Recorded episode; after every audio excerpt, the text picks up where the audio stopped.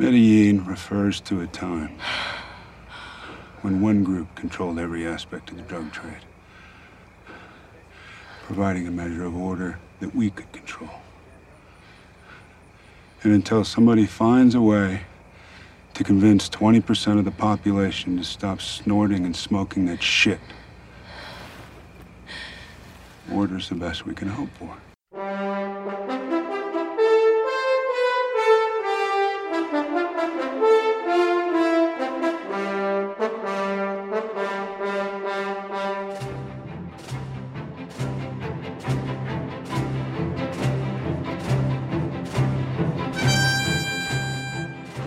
All right, folks, welcome to the Man Cave Movie Review, the podcast that reviews the good, the bad, and the ugly of movies for men. This is episode two eighteen, and today we're going to be talking about Sicario. This great and fantastic film stars the moderately attractive Emily Blunt, James Brolin, and Benicio Del Toro. I'm your host, Steve Michaels, and joining me is my good and dear friend, Ken. Hey, I got some cheap insulation for sale running. I was interrupted at dinner and told I ought to be here. Well, Ken, go ahead and finish your dinner. Oh, God. That's rusty. And also joining us is Jeff. Uh, you know, cigarettes will stunt your growth. Muncie. Thanks. Thanks, Steve. Um, You know, the, uh, the the name of this movie well, will be re- revealed later, but um, in Spanish, uh, Steve, if there was a movie about your life, um, it would it would be something uh, pronounced similar to Perdedor. It means loser in Spanish. Oh, is that it? Okay. That's just, just clarifying. That's a- It's all right. I've always said if I had feelings, they'd be hurt. And also joining us is our other very good dear friend, the Reverend Deuteronomy Skaggs. You know what, right here, you know, Jeff's intro, I always think, you know, just lay back, baby, let it happen. Just lay back, let it happen.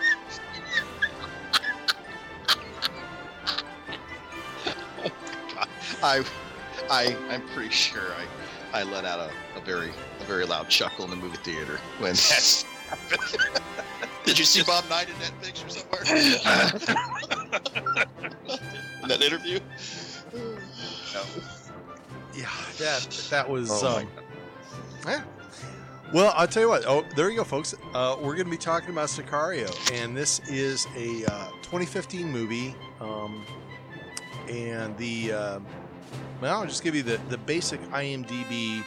Uh, intro to this. Actually, we were going to do. I was bringing. I was going to bring Deb out of retirement uh, to do an intro for this one. But you know what? It, it, it uh, it's not a bad thing about the movie. This movie just did not lend itself to a good intro. At least not one that our um, creative minds could come up with. But anyway, uh, the intro to this uh, great and fantastic film is. Uh, an idealistic F B I agent is enlisted by a government task force to aid in the escalating war against drugs at the border between the U S and Mexico. And uh, yeah, like I said, I, man, this is this is a this is a tough movie. I mean, it's it's very well it's very well done. It's shot um, excellently. I mean, man, I really want to get into this thing. And Jeff, um, again, I know you're big on cinematography. We have to talk about cinematography in this movie. Um, remind me at some point we, we have to talk about it because I think this movie is beautifully shot. It uh, it we will talk about it. It's it's part of it's what there's two things that we need to really touch on that we haven't really done well, I think, in the last uh, ninety-six episodes, and it is cinematography yeah. and um and and and sound. Well, I've got issues with the sound in this movie. Okay. All right. I, I'm interested to hear what your issues are because well, my issues are I can't hear a goddamn thing they were saying half the time. I had to amplify the clips of all these clips because, I mean, it just was like, what? I mean, I don't even, there were times where they'd be talking like I have absolutely no idea what the hell they said because it's like they're talking like this. I can't, I can't hear you. Speak up. Well, I guess but, when I'm referring to sound, I mean more of the soundtrack, the music, the score, oh, if you want to oh, call it oh, that. Of the yes, movie. yes. The score, everything. Yes, that's fantastic. But uh, yeah, let's get into that. I, I definitely want to talk about that. I want to talk about cinematography, but let's talk about this movie. Ken, I think you were the one that mentioned this one. You wanted to, you really want to talk about this. I mean, was there, I mean, you seem to, because you brought this up a while ago. And yeah, I had seen this, oh man, a year ago. Okay. When it first got on cable, uh-huh. and I saw it. And it was streaming back then, so I thought I threw it out there, you know, to do it. And we put it on the list. I mean, yeah. we talked about doing it. It just stuff got in the way, and you know, schedules got changed, uh, and it's sort of been lurking back there. But right. you know, I had heard about it.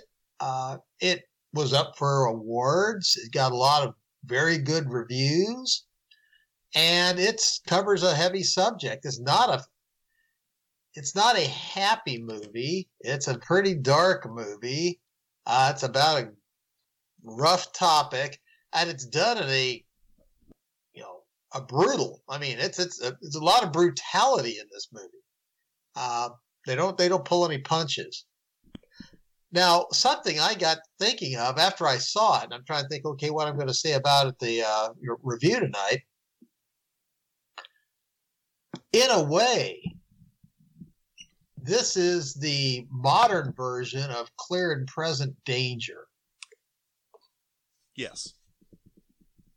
For those those of you that have seen Clear and Present Danger, the you know Tom Clancy uh, you know novel and story starring Harrison Ford, where you know Harrison Ford there's a elite team of commandos sent down to Colombia to you know take care of the cartels.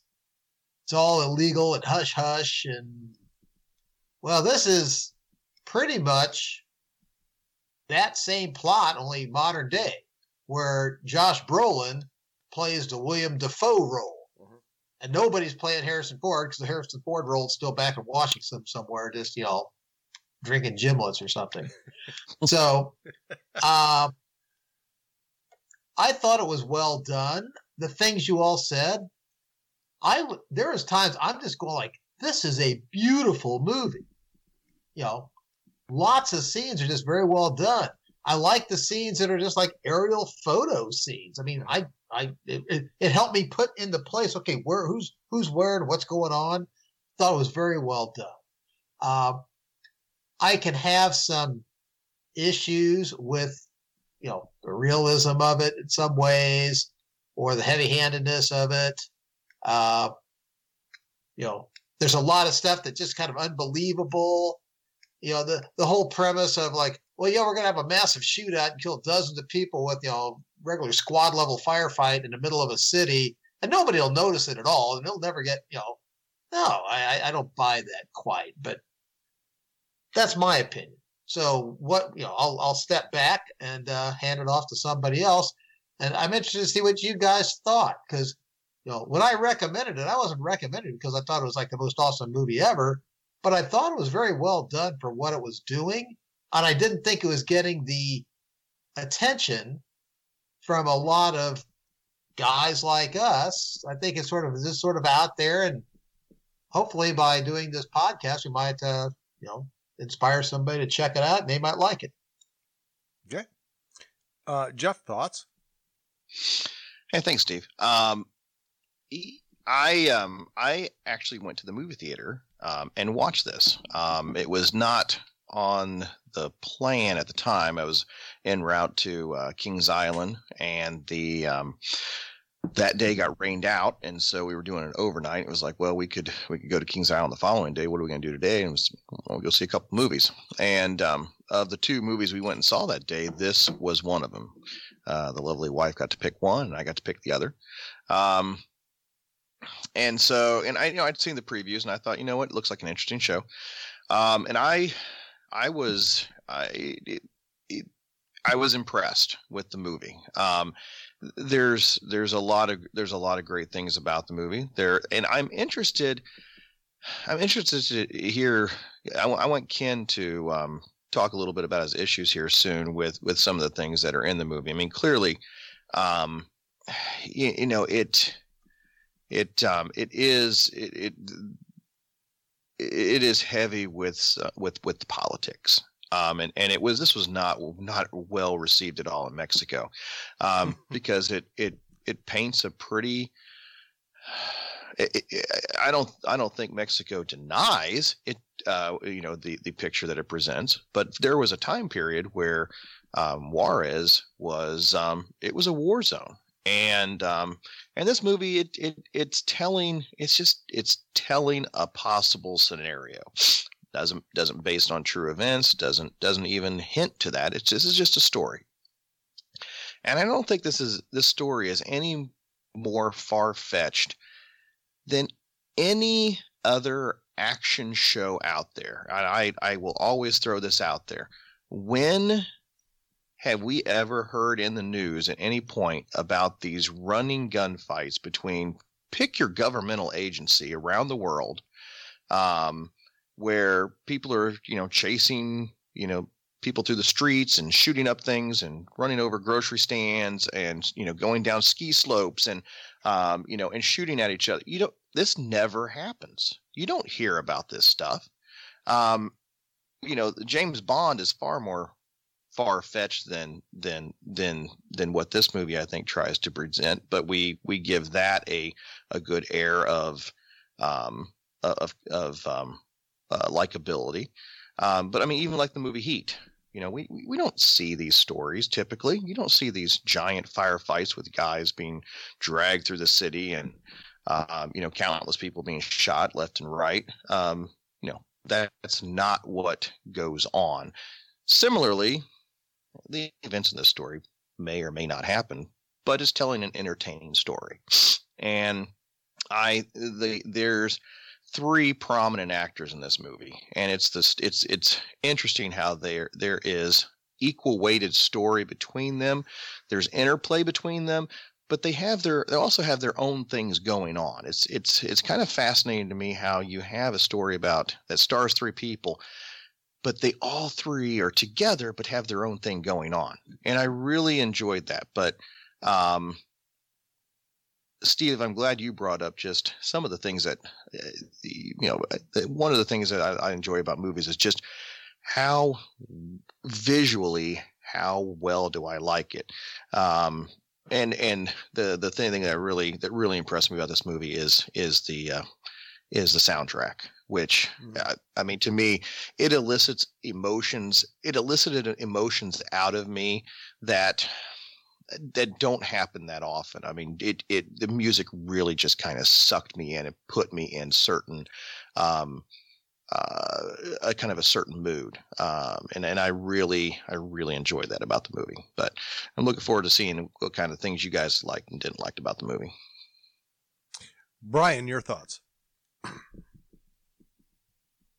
Uh, Mike's on mute. There we go. Hey. I just liked. I just liked all the shooting. Uh, I, I don't know if I can give it any, any easier than that. You know, I just like it. People blowed up, blowed up real good, uh, so to speak. But no, I I uh, I'd never seen it before, uh, and uh, I, I, honestly, I just like some of the bits and pieces of the movie. Like, I liked it when they first went across the border and she's in the room. And by the way, I did not like her at all. At one friggin' bit. I'm like, somebody just blow her ass up and, you know, and just have somebody else sign the paperwork because she's a pain in the ass. Get her out of here. Sorry. Because I'm like, these guys got a job to do. She's fucking – I don't want to get be sleepy on that. Yeah. All right. That's all right. But, I, I mean, these guys are just operators. They're like, okay, we got this job to do. You know, here, here's how we're going to do this. And so were those Delta guys? Because I thought I heard him say Delta at one point, the operators. Well, that that's really what this whole thing goes back to. You've got – and that's really kind of goes back to the premise of the movie, and you really don't start finding out until like really the end. It's like mm-hmm. why were they bringing the F B I on this? I mean, because she was basically, you know, uh, uh, what, what, what was her expertise? Kidnap, rescue – this type of thing. I mean, the whole thing was, is I think you get to a point, and I've got some clips, I've got some clips that are going to explain all this out, is it gets to the point where the U S government says, we have laws in place that are not going to allow us to win the drug war. There's only, there there are ways we can circumvent those laws by allowing to bring in the C I A and to bring in the military, because the military is not allowed to operate on U S soil, except if they're working in conjunction with a domestic law enforcement agency. I bring you the F B I. And they talk about, well, don't this. Don't go giving away the yeah. whole plot line here. Well, I'm I, well, I'm gonna. There's a little bit of it there, but that's part of the problem, is that you see that throughout this show. She is basically said, "We're we're bringing you on to this interagency operation," and the whole time she's like, "What are we doing? I have absolutely no idea what's going on." They're just and and the whole thing is just like, sit back. Enjoy the ride. Just pay attention to what's going on. And she has no idea what's going on. And the whole purpose of having her there is... Careful. Plot point. Yeah. So... Well, I, I, I will the, say a thing I liked about it was the fact that for half the movie, she is, like you said, she's just befuddled and confused and yeah. out of the loop and just like... She's a butt monkey. I mean, they just like keep her off the side. Yeah. And, you know... And that translates to us, the viewers, because we're watching this going like, what the hell's going on? And I just wish somebody would say something, but right. It's all unfolding in front of you. And at the end, you go like, oh, okay, well, I see why that was going on. But Ken, you don't see I, it at I, first. I like, I mean, because we, she, we are, she's an extension of us on on screen. You know, she is, we're seeing it from her vantage point. Right. Uh, well, okay, that, not Brian, but. I'm, um, I'm signing off, man. I'm like, yeah, just do this. No, sorry. they they could have found one corrupt F B I guy who would have signed off. I'd have been the guy like, oh, hey, let's go blow these guys up. I'm, I'll sign off. Sorry. Well, I mean, that's, you know, it's it's telling a story. You know, it has us in the dark, she's in the dark, and and there's there there there there are moments throughout the movie. It, it's it is it's it's why does she why does she continue to get up in the morning and put on her shoes and go back to work with these guys? Um, I think, Steve, before we go on, I think we should maybe talk about the three principal actors of the movie so we can understand who we are all referring to. Okay. Right. Right. I agree. Um, so we've got um, Emily Blunt. Obviously, she is the um, uh, the main the main character. Well, I, yeah, I would say she's the main character. Well, the first it, first two thirds, she's the main character. Yeah. Um, she's the only one whose story whose story you know definitively, and to a certain extent, she is the observer. She is the audience going through everything, right? And is, you know, that's what she is. I mean, but but they tell her story much more in depth. In fact, you have to infer some of the other stories. Oh yeah, you absolutely yeah, you're absolutely right, Brian. But you have to put the clues together of who the other people are. Yeah, you, I mean, it's, now, what's rocket. interesting is, is apparently, and you may have read this. Uh, I'm sure you guys did that. Del Toro's character, they were going to have a lot of narrative where he was just going to say, well, here's who I am and here's my story and all this kind of stuff. And both Del Toro and the director, I think, not the scriptwriter, said, whoa, whoa, whoa, whoa, this is way too much exposition. Part of the importance of this character is you need to you need to learn about him as it goes goes by. And so between Del Toro and the director, they cut out a ton of stuff, uh, as I as I understood, it was narrative yeah. that he was going to say. Well, that was well done. The story is about him. The whole I mean, background of the movie is about him. Right. Yeah. The, the, this movie is, is is he the movie is about him. And and and the the the the she is the vehicle that we travel through to find out what his role is and why the story is about him. Right. And and it leads us to what Ken said, which is the last third of the movie. Mm-hmm. I yeah I agree yeah, which I think is. I mean, how often do you see that? I don't. I mean, the am I, the storytelling I, I, I, with what we just spoke of, which is, you know, we're seeing this vehicle uh, through through Emily Blunt, and then we at the you know last third quarter of the movie we understand why we're on this journey and and why he is there, and then he just kind of takes it from there. I mean, 'cause he, he, quite honestly, even the first third of the movie, he steals the show. I mean, just his presence on the screen is you can't take your eyes off of him, even though he doesn't say, I don't know, much at all. Even Maybe when he's sleeping. The guy, sleeping. When he's sleeping, you can't take his eyes off of him. Remember right. that little thing in the plane where he like starts to freak out in his sleep? Yeah. Yep. Oh, what, what, you okay? Oh, fine, fine. Yeah. Well, I tell you what, the, but the thing about that particular uh, actor, Benicio Del Toro, I mean, he's got a look and a presence about him that just... when he's on camera, he just commands the scene. Mm-hmm. I mean, it's just something about his look. I don't know what it is, um, but you just immediately are just you're drawn to him. And but it, it, in a different sort of way, he's kind of like Christopher Walken, because it's like there's a time bomb here. Yeah, when's it going to go off? It's different characters, but just like, okay, yeah, you're always looking over like, what's he going to do? He's going to do something really insane in any second now, and not to say Del Toro was going to do that, but right. but you did you right you were you were drawn to him because you're like, he is the he is the the nuclear explosive in the room, I think. Right, right. And so he's the, he's the number two. I mean, he's he's the second main character or actor in the movie, and I mean, and, he, and there's, there's a reason he was cast in this role. I mean, he he has a commanding presence to him, and and and for the most part, you don't know what his, exactly his role is. You have an idea. It gives you a lot of it gives you a lot of clues throughout the movie. Um, but the third wheel in all of this, who I say Del Toro steals the show, but possibly Josh Brolin, maybe one of my favorite roles yeah. uh, that, that he has had. Um, he plays such a conf- I don't want to say overconfident, but confident. Um, can we just call him an operative at this point? Mm-hmm. Um, you know, a guy in charge. He's he's a guy in charge of of uh, of a tactical group of guys and and gal.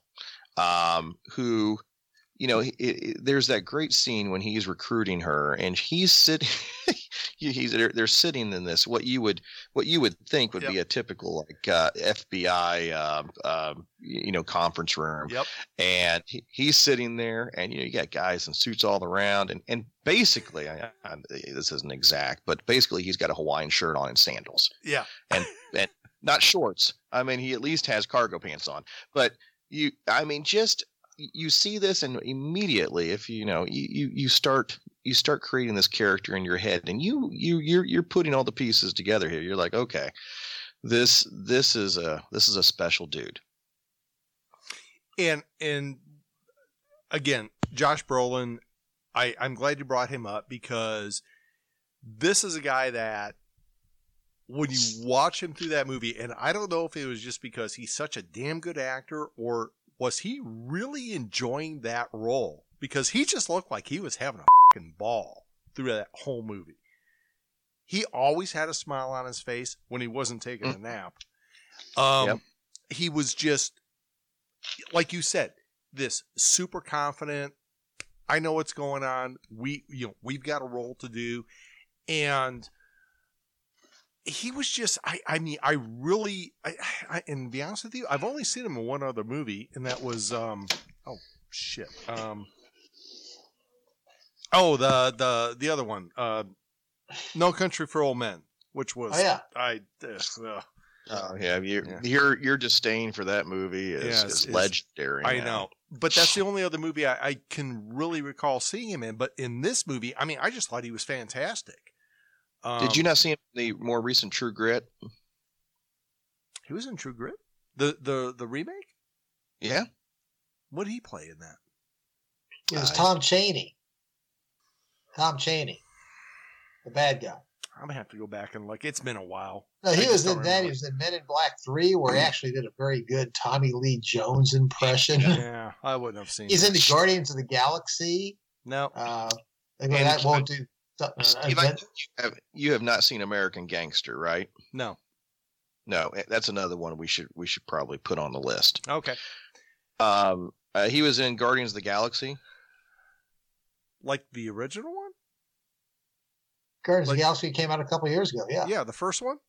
What yeah. Was he, what, yeah. What was twenty fourteen. He in, what was he in that? He was Thanos. Help the big bad. Oh.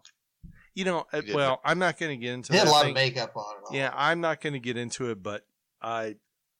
Sorry, I, I've watched that twice. I still really think it's overrated, but oh we'll, man, well, yeah, I mean, we're gonna have to, yeah, we're gonna have to have a discussion on that one on we, another day. We but have to have a discussion. Yeah, uh, you know, I will I, say this: I think I think Brolin is the new uh, uh, shit. Uh, who'd he play in? in uh, oh crap, he he played a younger version of uh, Tommy Lee Jones. Yeah. I think I think basically Tommy Lee Jones is getting along in the tooth, yeah. and they're out there looking for the new Tommy Lee Jones. Yeah, he is the natural. We need a Tommy Lee, you know, to, we need Tommy Lee Jones. Well, he's too old. Josh Brolin. I mean, I, I think that he's going to fill in there. You know hey, what? Brian, Brian's got a good point. They, he actually has that look, and in in this movie, he kind of had that same kind of demeanor. Um. Yeah, I, I agree with that. Yeah, if this was twenty years ago, they would have cast Tommy Lee Jones as that character. Yes, yeah. Absolutely. Yeah. yeah. Steve, real quick, one of the things I, I – we're talking about the main characters, but one of the things I enjoyed, I really enjoyed, and, and this is the the man cave side of it, is mm-hmm. like when these guys are going across the border, right? And you got the Delta guys, you got the operators. And this is – this is I mean, they're just – you know, they're chewing gum. I mean, we've almost like in thirteen hours. You know, this is just – this is the shit they have to deal with, you know, and it's not that big a deal. They're used to it. You got the frickin' Texas Rangers who's serving the warrant. And these guys are like in their fifties with the big stashes wearing jeans and the cowboy hats. And it's not even a big deal to them, you know? I yeah. mean, it's just like, yeah, you know, it's, you know, this is just life in Texas, I guess. I don't know. But so you got these guys going over in this war zone. And it's just like, you know, and again, the Rangers just kill me, though, because they're not, they're not. They're older, you know, they're older guys, and they're just like, you know, remember they said, well, I got some whiskey, or I got the, I got a flask in my car if you need some, you know, I mean, yep. they just, they just don't give a shit, you know, they're out there doing this tough job. And I just love, I love guy movies that are like that, where you have these guys just like, you know, it's just, it's, it's shit we have to deal with, you know, it's not a big deal. You got to get up morning, drink your coffee, go out, get shot at, come back home. No big deal. You know, I, I, I from, from the, from my limited experience of hanging out with, with, with guys like that, I mean, when you when you have all this training and and and and have, you know, whether it's, you know, all this, you know, mental training, physical training, tactical training, there there gets to be, I think, a level of just, okay, you know what, I'm competent, I know what I'm doing, I, you know, I'm just going to have to react to whatever the situation is. I can't, I'm not going to worry about it. I'm not going to stress out about it. I don't, you know, it it, it is what it is, and. You know, I read something. Um, we had we had done thirteen hours a while ago, and in that movie thirteen hours, um, there's a lot of. I mean, there's a lot of that bravado and just kind of that that that that kind of cavalier conversation. Just, you know, this is just how guys talk. And being around guys that talk like that, I thought this is just how guys talk. And then I read a couple of reviews about it where where people were like, you know, just kind of, you know. Felt that it was a big stretch that this is just kind of how guys reacted and talked and this machoism. And no, this is, this is how, this is what happens. this, this is, this is how those guys talk. This is how those guys talk. Right. I'd be screaming like a little girl, just for the record. Right. But yeah. I mean, this yeah, is how something. They talk. Right. I mean, I, I, I would be fine in the nearest wheel well to hide in. Mm-hmm. Um, but I mean, this is what, This is what they do, right? And again, you know, this is, I mean, you know, anybody that goes in and kicks in doors, I mean, has to have this kind of, you know, comfort and um and and, and competence level. Um, it, but Brian, I don't want us to gloss over that scene you just threw out there. I mean, that that's a very important scene. I mean, and that comes on the heels of, um, you know, the opening scene where where it, it kind of it kind of leads us to to going over to Juarez, right, where they they. You know, they kick in a door and they're going to apprehend people because that's what people do on this side of the border. And they go in and they apprehend people and then they make a discovery. And that discovery, you know, is like, Horrific. Uh, there's it's horrific. There's you know we there's something that has to be done here, right? Yeah, you know, that, that kind of leads us to Emily Blunt. But let's not gloss over that scene that you you you, you know it's kind of the second main you know the second scene in the um in the movie, and you, all of us were kind of alluding to the cinematography of that, of you know them watching you know the helicopters watching vehicles travel along the highway and interstate, and you get a really good look of how dirty and grimy parts of the world are. Mm-hmm. And, and, and, and that drive in with, in combination with the way that it's shot, you know, from inside the vehicle, outside the vehicle, you know, above, you know, above in the helicopter. I mean, and the music that's tied to it, I found myself, and, you know, definitely in the movie, you know, definitely watching it again for this podcast, it it set a certain kind of anxiety within me when I'm watching this, because I'm like, I know what's going to happen, but I mean, I could, I could, my heart was racing a little bit, and I was just really engaged in what was going on, and you know, you know, some great dialogue saying, you know what, nothing's going to happen until we get back to the border, and from what I've heard from other people, you know, yeah. you know that scene plays out. Those guys just jut across the border going into Mexico. And from what I've heard, there is nobody lining up to get into Mexico. But when you're coming back across, yeah. it takes quite a while. And there's a lot of security that's checking people coming into the country. It's really slow, right? And so, you know, I found that interesting how it played out, you know, that, you know, going in, they just they just found a lane, and I'm sure that I'm sure that there was some sort of governmental clearance that allowed them to do that, right? Or maybe not. Um, maybe it was cinema, maybe it's just for effect. But then coming back, it's like, you know, just sitting there in the traffic. I mean, it just made you nervous, and and it it really kind of showed you what what would what would what would they do? What would you do if you're just like, we're clearly the target. What are our options and what are our limitations? And that scene plays out. It, it really sets the tone for the rest of the movie. You really realize what the two different worlds are that we're dealing with. We're dealing with Emily Blunt's world, and we're dealing with this other world that even she is foreign to.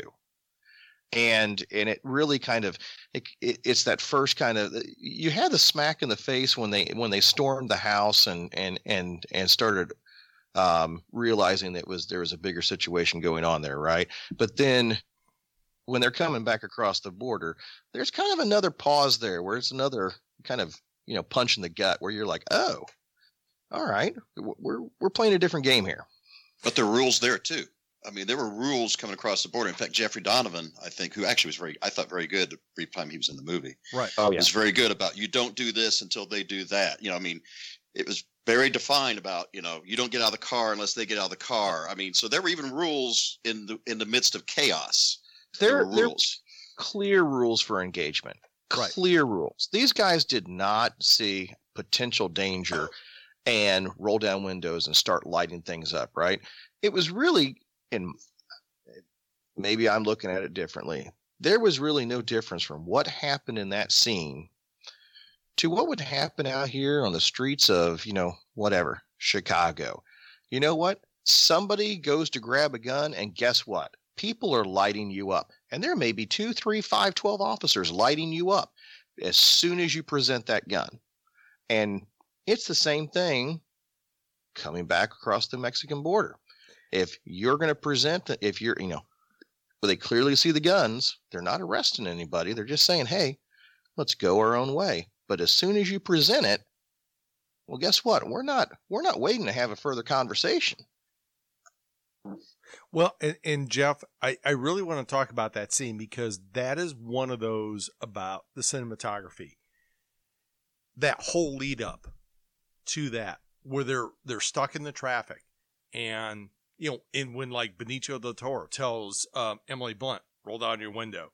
And because uh-huh. he sees the guy, I mean, he's like lighting up. I mean, the way this movie was shot is fantastic. Um, and just the way that the scenes went out, um, how they filmed it, it just looked so good. What I what I I want to get Ken in here because uh, I know I've gone long in the tooth here. The but I mean, the the you know, again, as we're sitting there, what I was really noticed after a little bit of time was the the the soundtrack really has has kept me in this movie as yes. far as like bringing out that emotion of just some high anxiety of right. what's going to happen. And, yep. and, and, and the music was, it was a vital part of that. Ken, what did you think?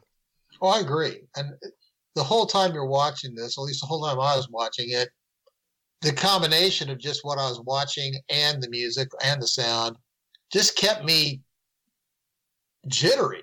I mean, it's, I, I, It's un, it's an uncomfortable movie for a bunch of reasons. Uh, part of it is what I mentioned earlier. I mean, you know, Emily Blunt's character doesn't know what's going on. You know, it's all confused. I'm confused. I'm watching it. I'm confused. I don't know what the, I don't know what the heck's going on. Uh, and that scene again.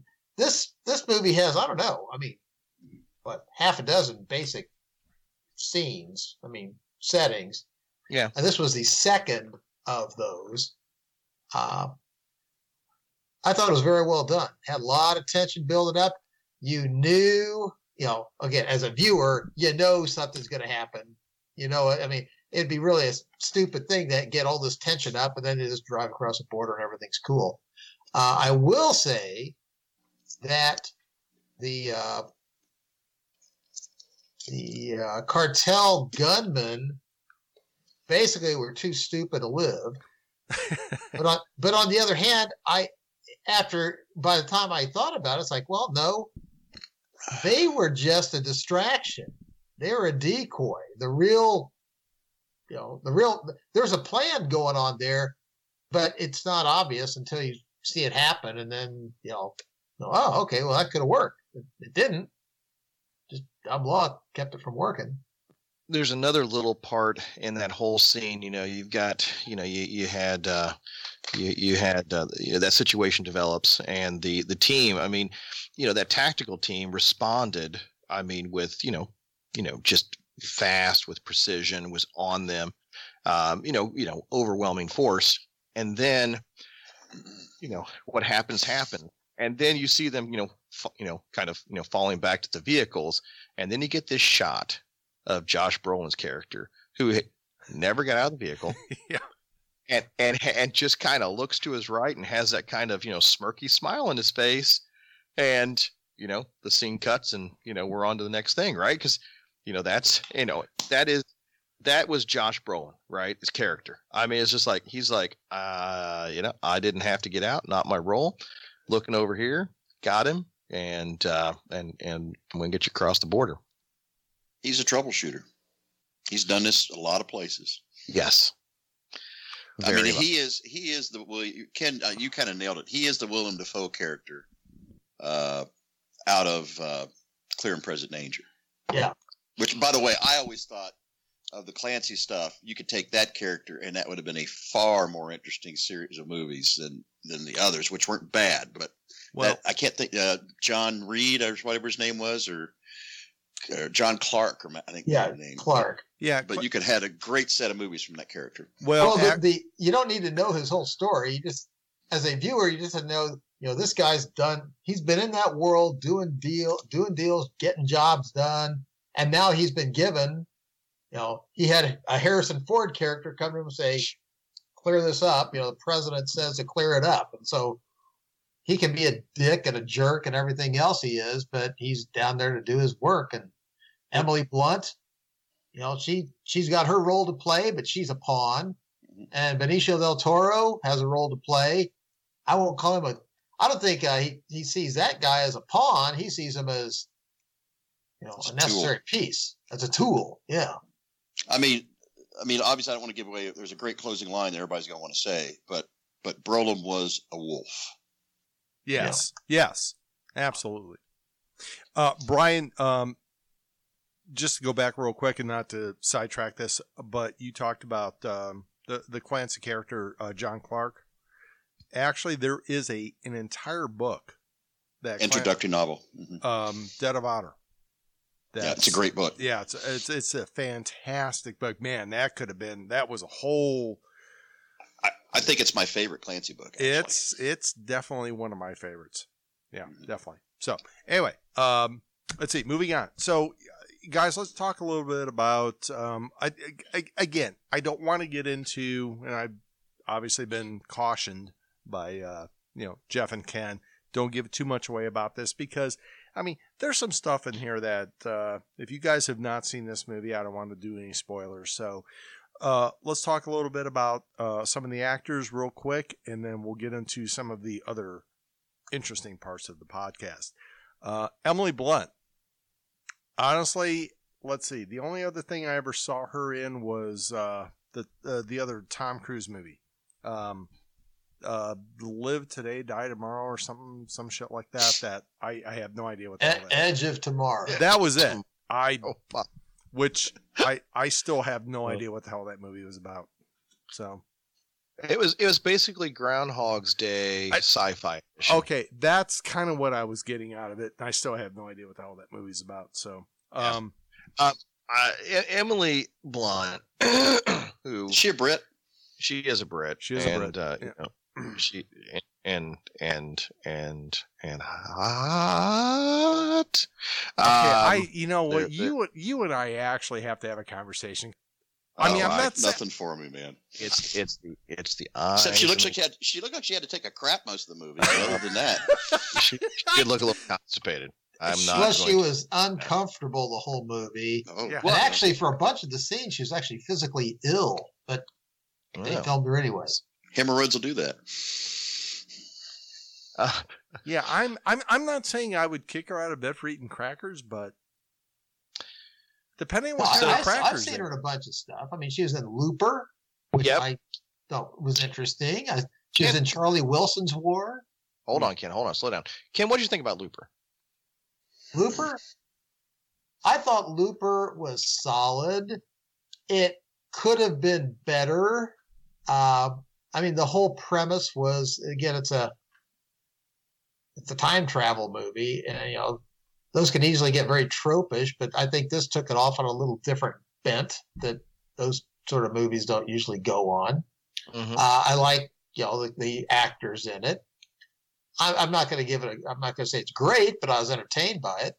Yeah, that's that's where I was. Um, you know, um, Emily Blunt made it much better, but. Um, But the you know there were some other actors that I thought did I mean I thought it was a you know a, a, a decent story and Bruce Willis I mean well that yeah Bruce Willis does I mean you know probably his last good role um because he's done a lot of direct to video and I've tried to watch some of them and, and they're pretty bad but I think it's something we could get on them hand cave review sometime Man, uh, dude yeah seriously good. We have to talk about that because I've seen some of the stuff he's done direct to D V and I'm like. I mean, how much are you owing Demi Moore? I mean, yep, yep. Holy I'm like, shit! Why? This is this is bad, dude. Bad. Why do you work? Why are you working? Yeah. Why are you cranking this stuff out? I mean, really, he's kind of gone down to Steven Seagal level. Ooh. Yeah, he just has. I don't think he's down to Steven Seagal level. It's, I he's, I want to think good things of Bruce. I'm well, I'm I telling do. you, it's you know what we're gonna have to have a conversation about it, but let's move on. I tried to watch something with him. It was him and uh, Gina Carano. Yes, and I saw it. That's did you? It... she, you know what? I saw Bruce Willis. I saw her. I'm like, oh, I can get through this. Yeah, no, it's rough. No, it's, I couldn't. It's like wow, wow. Yeah, I thought Gina Carano. I'm like, I'm just gonna go in for her. I didn't even get to see any thigh. So I don't know what it is. Oh, well, oh. I, I, I do want to say one final thing about Emily Blunt, and that is, uh, obviously she's an English actress, done a lot of roles, you know, over there, and a lot of roles here. Uh, she cranks out, I think, on average, about two and a half movies a year. I mean, she's yeah. very, very active, very much in demand. Uh, she's got a couple other movies coming up, so. Uh, We'll see more of her, and Jeff really, really seems to like her. He'll have ample I, opportunity to go. I have, I have seen about six movies with her, including now. This is a you know I, you have occasional date nights. You know I have to you know I have to go on them. You know so I had to go see uh, Devil Wears Prada, uh, where it was my introduction to her. But um, I have seen her in, uh, you know, she's Sam- in that. She is. She's yeah, the. That's uh, her breakout she's, role, she's man. The, oh, it was. It was her breakout role. She was yeah. great. She yeah. played a great bitch. Um, and then, um, then I saw her in uh, Salmon Fishing in Yemen, and uh, and I watched that because um, wait, well, wait, Emily wait, Blunt ba- was in it. Back up. Salmon Fishing in Yemen. That's your, yep. Or that, were you salmon fishing in Yemen with her? I, I, I'll tell you what. Look, look, she's not kind of, you know, past quality, right? You know, meet her, you know, you know, but she's she's working her way up there. You know, Scarlett Johansson may fall from the top five. She may work her way in soon. You but give, anyway, you um, give me shit about Mila Jovovich and. Dude, dude, Emily Blunt, she she's almost, I mean, compared to Mila, I mean, Emily Blunt is like double D's. That's it. I'm on my way some there, mos- Muncie. Some mosquitoes bitter, right? Those I'm mosquito, just admiring those mosquito Jeff. Bites will kill you. I'm just saying. I'm admiring Jeff's scam that he's figured out that he can sucker his wife into thinking she's picking a chick flick on date night. He's just going right on. Oh, oh, twist my arm. Twist that's my how arm. you. That's how you end up at Devil uh, Devil Wears Prada, right? Yeah. That's right. That's right. All anyway, right. I actually liked. But anyway, okay. Enough about Emily Blunt. Let's talk about some of the other uh, actors real quick. Uh, Josh Brolin. What do you guys think? I mean, I thought he was fantastic in this movie. Top, top notch. Yeah, absolutely top notch in this movie. Yeah, he's been working hard, and in the past, I don't know, eight years, things have really come together for him. I think No Country for Old Men, even though some people here don't like it, nope. I think that's the role that sort of it did ramped him up. And then he did American Gangster. You know, he did. Uh, let's see, what else has he done? True Grit. Gangster Squad, Men in Black three, Guardians of the Galaxy.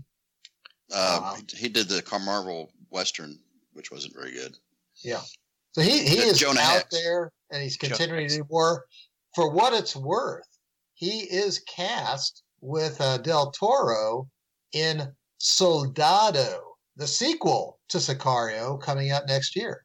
Yeah, yes. My understanding oh, is right. that features him, Brolin, and actually Jeffrey Donovan. Uh, I think it's it's the story focused more on those three guys, as I understand it. Yeah, Emily Blunt's not in it. I mean, she was supposed she signed on and bailed or whatever, or, or didn't end up doing it for whatever reason. Matthew Modine is, you know, he's had a resurgence here recently, um, and Matthew yeah. Modine is actually getting second billing in that. But I think, you know, this movie caught a lot of flack because it didn't it didn't show too much of the other side of the story. Um, you know, kind of the Mexican story, and I think that that's what they're going for um, with with the with the new movie that's coming out. I think it comes out in June, because um, there's a lot more Latino actors that are in the um, in in the in in the sequel, and I think it it's just it's it's following Josh Brolin more, and I think Benicio Del Toro is in it, but I don't think he has as much of a role. Um, he, he's definitely he doesn't get at least top three or four billing. Um, but it it's you know it it I, you know, I'm cautiously optimistic about it. We'll see what happens. Well, speaking, well, I mean, of the, the, my understanding is the, the the ethos of this movie in part was about the militarization of policing, uh, yeah. of essentially police forces. And uh, my understanding of the next movie, and it's just very preliminary, is that it it notches it up where it's just flat out. No, it's not policing. It's it's soldiering, you know, and, you know, they, they've taken it to another level. And I'm assuming it'll have the ethical question about that as well in the background, but hopefully between a bunch of shootings, which is all I really care to watch. But, hey. Well, and again, that's really kind of what this whole movie is about. It's about the, excuse me. It's about the, the line that we draw in America versus uh, law enforcement versus the military getting involved. And this movie, and, and, and that basically that's what this movie's doing.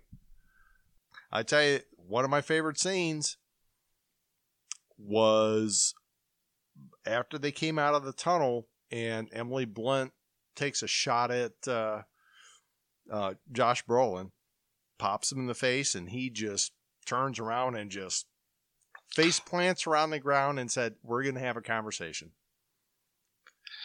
That that is where you finally realize what this whole thing is all about.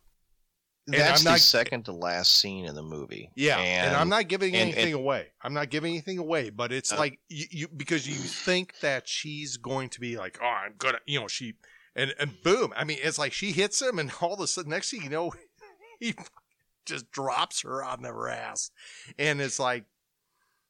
And, and Del Toro's closing line basically explains that scene. Yeah, and explains that yeah. this is not this your your time is over. Yeah, at least for now. Yeah, yeah, and there and, and you you find out, and, and we're not giving anything away. There's no spoilers here, but it's you've got to see this movie. It it it it's wow. I'll, I'll be honest, guys. I I mean, I watched it, and my feed was not really great. So I was kind of pissed, to, you know, the fact it kind of was fading in and out. I mean, it was, you know, it was Amazon was on my iPad, and it just usually it's beautiful, but it was kind of it, it would go in and out. Mm-hmm. So I missed a lot of the music and and, and stuff. So I, I mean, I missed some of the things I would normally try to focus on just because I couldn't see it very well. I, my impression was the scenes were kind of washed out, like they are often in those kind of films out in the desert and things they like are. that. Which reminds me of the old Three Kings, which is the first time I saw that right. washed out since in the movie Three Kings. Uh, but but uh. uh But uh, so I missed a lot. I missed a lot. I, it was nominated for cinematography, and it was nominated for soundtrack, I think, wasn't it, or music. It it it it doesn't surprise me. It almost had to be, because if a movie can pull you into it deeper through the music, I mean, and it wasn't. I mean, again, there's not really a soundtrack. I don't think you're going to really listen to anything. No. on your on your iPod, but you're going to. The movie, it, it, it, there's a there's a certain art to it that I really appreciate re- regarding the cinematography and the use of um, of the music. You know, Steve, the scene that you're that you're referring to, I mean, it's it's the second to last scene in the movie. It sets up the it sets up the end of the movie, right? Um, you know, where we've we've journeyed here again, and they tell you early on, you know, we're trying to we're trying to stir up a hornet's nest, and we're trying to get things, we're trying to shake things up. Yep. We're trying to make people react to what we're doing in a way that that takes them out of their you know their their safety zone, and you know when somebody feels like pressure and hunted. Uh, you know they're going to they're they're going to do things that are not so calculated, and um and there's a great it's, it's a small scene. You know you you there there's not just the, the kicking in the door thing that's going on, but they're also trying to you know do these um these kind of classic um well we're going to you know we're we're going to take your finances too, and we're going to affect you know we're going to affect your bottom line. And we're going to see what you do to react to that. And, um, you know, and, and so, you know, you've got, you've got Josh Brolin, you know, doing that. And then, you know, you've, you've got Emily Blunt's character who's like, well, okay, now, you know, now that we've done this, you know, we're going to, you know, we're going to get credit for this, and we're going to, you know, we're going to go in and we're going to build a case around this. And he's like, no, don't do that. And she's like, F you. F you, you're in my world now. And and so she goes and does her thing. You know, she goes inside the bank and she's going to do her thing. And he's like, all right, I tried to warn you, right? And, well, and it, the point was she wasn't in her world. She, again, that last scene was she was in his world, because that is the world now. I'm yeah. sorry, go ahead. Yeah. Well, no, but I'm, and I'm glad you brought, I'm glad you pointed that out, because, you know, the next scene after that, she's in an office talking to her supervisor. And he is just – he had a great role. He didn't get as much screen time as I would like to have seen him had. Um, his – uh, I, I, I haven't seen him in too many things. Victor uh, Victor Garber. Victor, he's been in a lot of stuff. A lot. Yeah. he's. I haven't seen him in a lot. I, he's one of those, oh, that guy type of type of thing. Uh, he's in the Orville right now. Um And, uh, and he's been in a lot of, a lot of things going back a long time, but, uh, you know, well, you know, late fifties, early sixties, um, you know, adds a little bit of gravitas to the situation, but he's just got a great line. He's just looking at her across the table, and he's like, she's like, you know, I'm, you know, we're out of bounds here. And he just looks at her and says, no, the boundary's been moved. you're fine. Yeah. You were in bounds because the boundary has been moved. And I'm like, oh my God, you know, we're dealing with something, you know, this that's really put into scope what we're dealing with here, you know, that, that right. she is, she is, she is within authorization because we're dealing not on a local and state level. We're dealing on not just a federal level, but a national inter interglobal level. This is a hell of a movie. I mean, it really is. It's a good movie. You know, Steve, I thought another interesting scene was was good for what you didn't see. And that was a scene right after the, um, I believe it was a, a, a probably a prosecutor from Juarez uh, spoke to Del, Del Toro. And then Del Toro, you know, he chats with him. Then he picks up the big water thing and he walks down to the room and he literally sidles up to the guy, you know, and puts his crotch in his face. And then and it kind of ends at that, but you just know, like, whatever the hell happens here, this guy is going to roll over and tell him, and I, I don't know what he's going to do with that water bottle.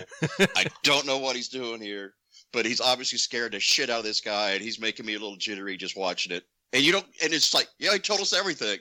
I mean, I, well, the one, that was the one, that was a scary scene to me. Yeah. Well, and they had that one guy that was in the room the whole time, and all of a sudden when he walked in, he just says, oh, I think I'm going to go get some coffee. And he just gets up and, and, and walks and, out. He knows it's think, coming down. And I think that was Donovan, I think. But yeah. Yes, it, it, it was, Donovan. He was a guy who's seen it all. He, I mean, yeah. He's clearly a C I A guy. He's seen it all. And he's like, I, I can't even stay here for this. And you're just like, oh, this is this is bad. This is bad. Yeah. Well, well, what's great about that scene is as he gets up to walk out, right? Yeah. It, Del Toro is uncomfortably close to this guy in the chair, right? And the camera, the camera. I, expect, I expected to hear like a whizzing sound, frankly. Yes. You know? Yes.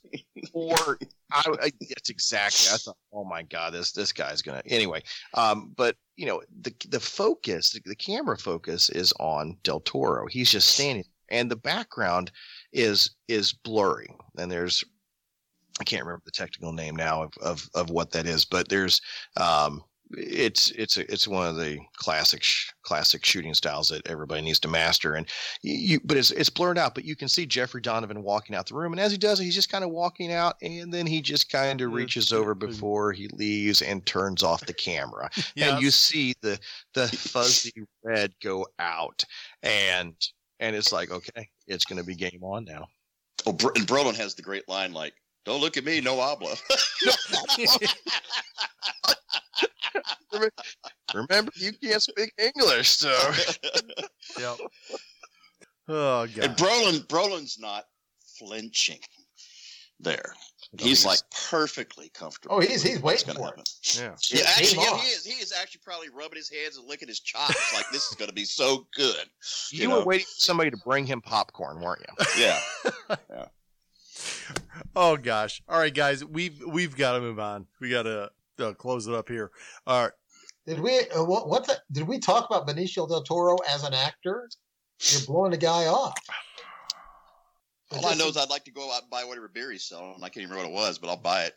He's selling beer, beer tequila. We'll get back. Well, actually, we did Benicio del Toro in um, Snatch. Snatch. We talked about him in Snatch. So there that you go. Was the first he was in Snatch? Yeah. He was. Oh, he had. Yeah, he, he was in it uh, for about maybe half the movie. About the first, maybe about fifteen minutes. First, but I mean, that, I actually that was not the first movie I saw him in. The first movie I saw him in was The Usual Suspects. But he's been, he's been showing up if, if a person is a fan of, you know, the Marvel universe. I think we touched on a second. He's been showing up in Thor. He showed up in uh, Guardians of the Galaxy. He plays the Collector, is his character's name. Yes, yes, oh, and, and he'll be he'll be in Infinity War. It's coming up next year. I just I just found out he's going to be in Star Wars: The Last Jedi. Wow. Rumor has it he's playing a character out of the uh, the animated series Rebels. Ezra Bridger. That's the rumor. Interesting. If you've ever seen it. I, I've watched some of it. Um, I hear it. I, I mean, I, I, I've enjoyed it for the most part. Um, you know, my it gets wife, better as it gets better each year. I, I hear it gets better each year. I mean, I have yet to get to Thrawn. Um, oh, that's awesome. I, I you know I've been trying to get through it. My wife kind of laughs at me for watching cartoons, but I'm like, oh, you know, I watch them. It's Star Wars. All right, call me a dork, whatever. Dork. Anyway, I'm sorry, Steve. We didn't want to talk about Benicio Del Toro, so uh, let's move on. So we just did. You have to move on, and and there you go. All right, guys, we have to move on to uh, Brother, What You Drinking? And um, gosh, let's see. Um, That's a, that could be a lethal freaking question tonight. It could be. Uh, Brian, uh, you're up, I, dude. I, I'm actually just drinking Diet Coke and a couple, you know, something else a little bit. But that's it. Okay, so what? What's the other? What's the other stuff? Same as always, rubbing alcohol. It helps my eyesight. All right, Munson, what do you got? Hey, thanks, Steve.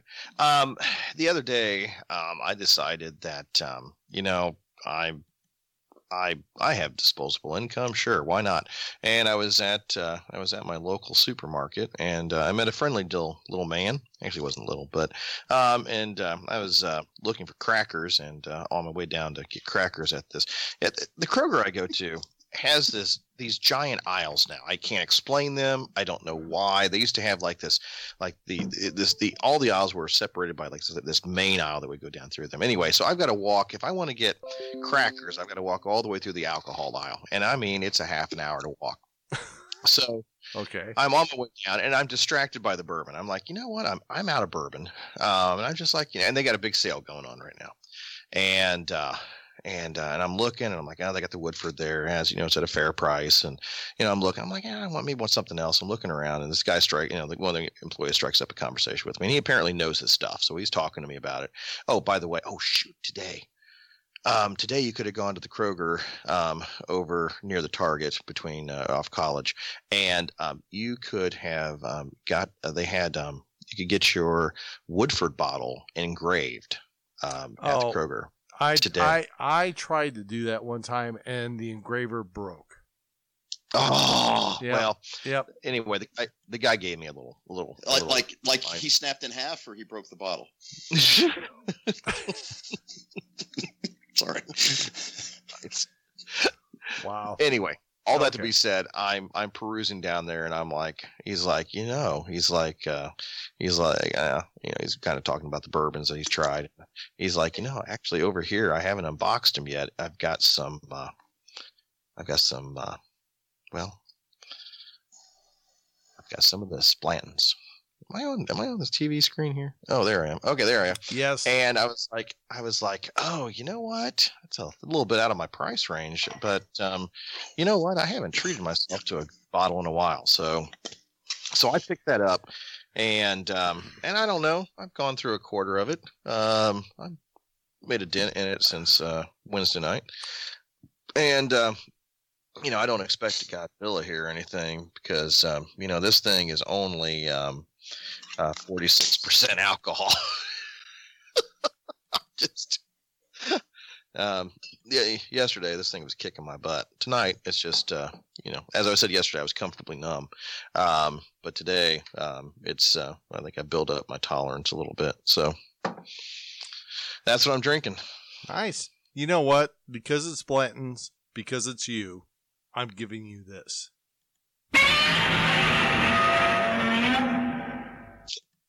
I thought I was going to get the Woutini. I've never had Blanton's.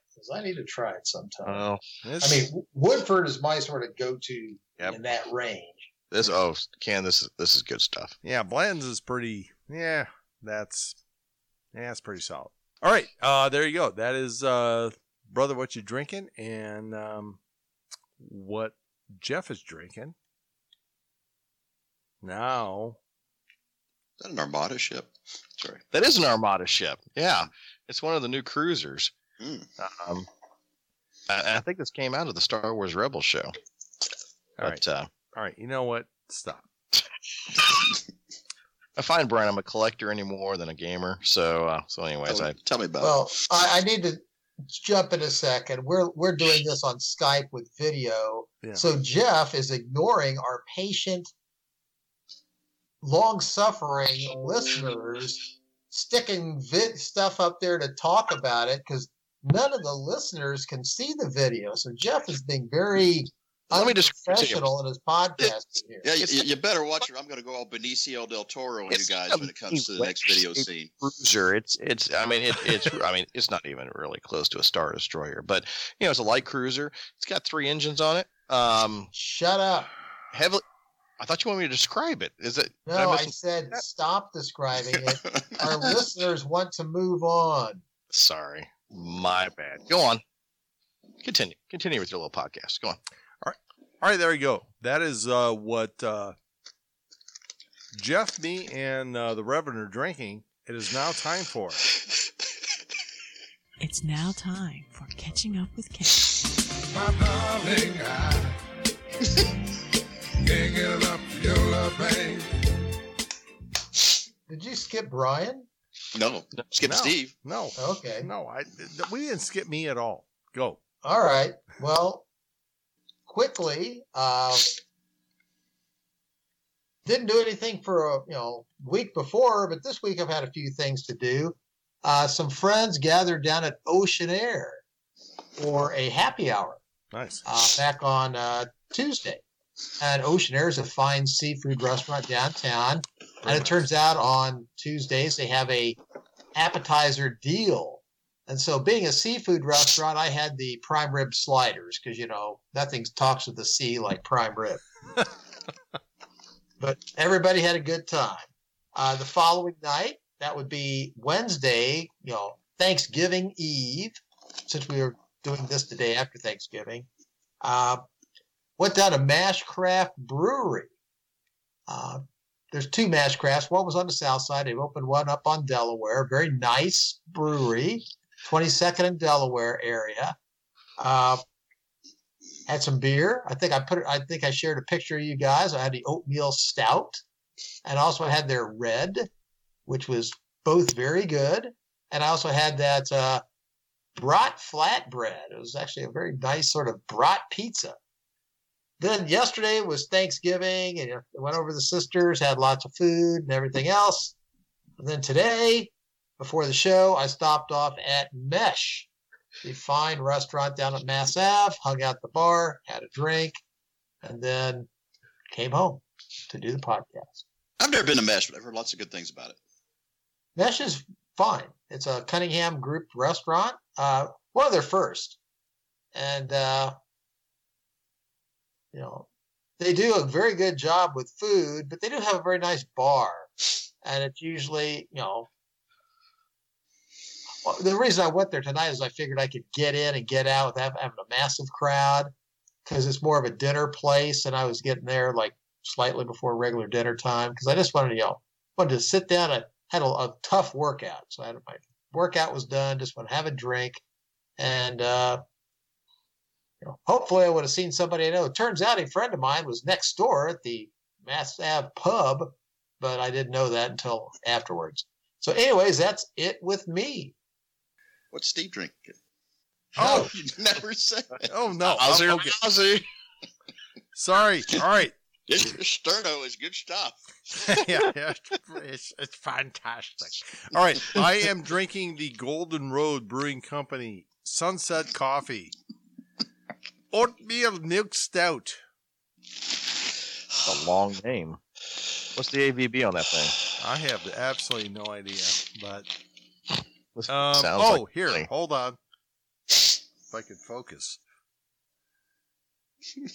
Five, five point one percent. So, there you go. Point, point one? five point one percent. point one, okay. Christ. Corbin, get over here. Corbin, sick balls. He's ailing? No. All right, there you go. So that is what... Uh, Brother, what you drinking and catching up with Ken. We are now moving on to one of our favorite parts of the show, and that is clips. Clips! All right, guys. Number one. Actually, Jeff, this one's for you. Do it! Howdy! How you been? Good, brother. How you feeling? Well, when I pee, it burns. Maybe it's gonorrhea.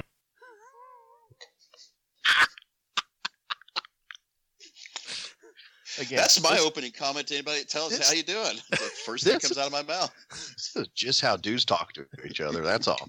Yeah. Yeah, you knew they were buddies at that point. Like, oh, these guys know each other. All right, let's see. Number... Next one. I just want to know what I'm getting into.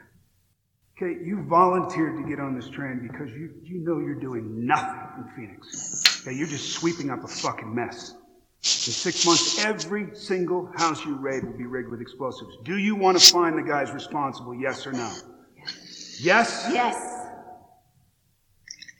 This is where we start. Shut up and get in the truck. Yep, there you go. That's all I'd have needed to say, like, okay. All right. Done. Next. This is going to be on the front page of every newspaper in America. No, it won't. They won't even make the papers in El Paso. You know, Jeffrey Dahmer's... Jeffrey Dahmer's... Jesus Christ. Different movie. Oh, I don't... Just, you know what? Pass. All right, pass. We're, we will move on to the next one. Holy shit. Way to go, Muncie. Uh, Oscar Isaac. What the? Got a little nutty, huh? Nutty, yeah, yeah. That was f***ing illegal. You want to start a war? You're a f***ing spook. And and him? I mean, who the f*** is that? Oh, you could stay here. Jesus Christ! Jesus Christ! At least she's religious.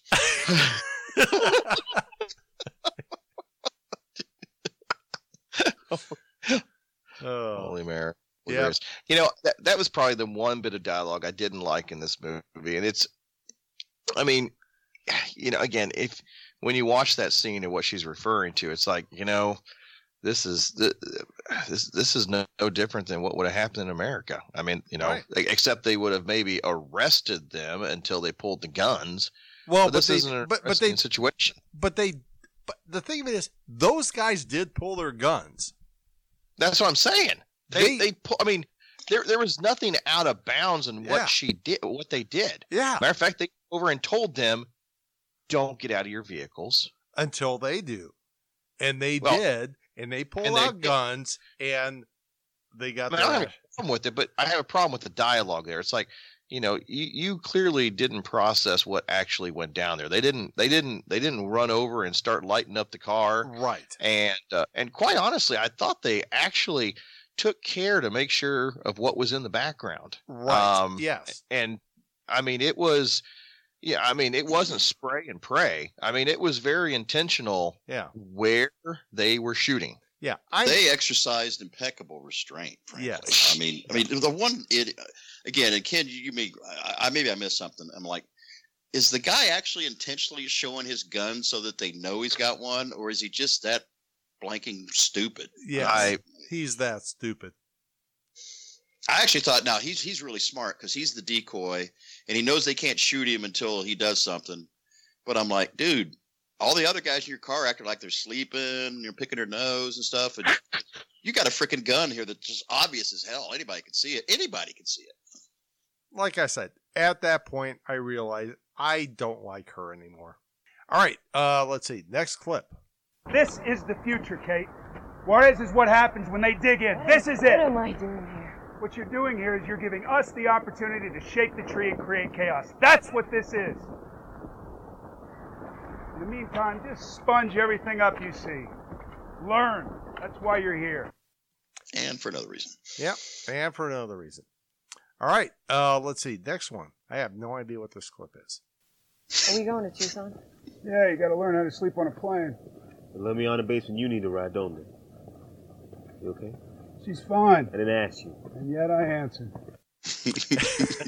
I love that. I did. That was that was one of the best scenes. And you know what? That tells you all you need to know about uh, Josh Brolin's character. It's awesome. That, that, that's a line that's almost a line you kind of say, did he ad-lib that? Yeah. You know?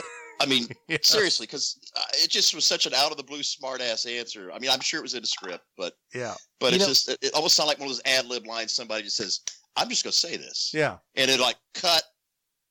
But it adds, you know, it adds a little bit of character development to him of, yeah, and yet I said this. Because I'm the one that's still in charge. Well, there you go. Uh, let's go on to the next clip. You'll like this one, guys. His name is Fausto Arcon, El Verdugo. Every day across that border, people are kidnapped or killed by his hand or with his blessing. To find them would be like discovering a vaccine. You understand the value of that. Do you remember the great line, you may play it, that he had about the watch? Um, She asked him a question, and he goes, I don't know how the watch works. Just learn to tell time or something yeah, like that. that's a, that's the only part. I didn't get that one. But here, we're going to play this one. What do you want, Kate? What would you like done here? I want to follow some semblance of procedure. That's what I want, to build a prosecutable case. We prosecuted more felony drug cases in this region last year than in the two previous years combined. Are you feeling that on the street? Getting the vibe that we're winning? And there you go. It, it, that's that's that scene we're talking about where the where the boundary is moved. Yep, and and changed. Yep, and we're going to talk about the boundaries. Advisors like Matt come in. They stir the pot that causes the criminals to react and make mistakes. That's how we build cases against the individuals that actually make a difference in this fight. It's when they're nervous, when they stop trusting their crews, when they move their money. These are all opportunities to strike. And that's the purpose of people like Matt. And that's where you start realizing, oh, that's what these guys do. All right, next one. Kate, this isn't something that I dreamed up myself. I don't have the authority to hire advisors or authorize joint agency missions or fly agents from Air Force bases. Are you understanding me? These decisions are made far from here by officials elected to office, not appointed to them. So if your fear is operating out of bounds, I am telling you, you are not. Great line. Just yep. It's a great scene. Yep. I mean, he commands so much attention there. Yeah, absolutely. All right, next Love. one. All right, we'll get you some extra gear. We got tack gear in your car. All right, good. You guys will hang back when we get there, okay? Then where are we going? Because C I A can't operate within U S borders without a domestic agency attached. I told you it'd be useful. So that's it. That's why I'm here. Yeah, that's it. That's why you're here. Bingo. Yep. And you'll, I'm not giving anything away, but you'll see it. All right, last. Alejandro works for anyone who will point him toward the people who made him. Us. Them. Anyone who will turn him loose. So he can get the person that cut off his wife's head. And threw his daughter into a vat of acid. Yeah. That's what we're dealing with. Sorry if you can't sign on after that. Sorry. What? No, no, we're good. Well, there, you know, there, there was a there was a scene in um, um, The Right Stuff where you know uh, you had L B J and they're talking about trying to get.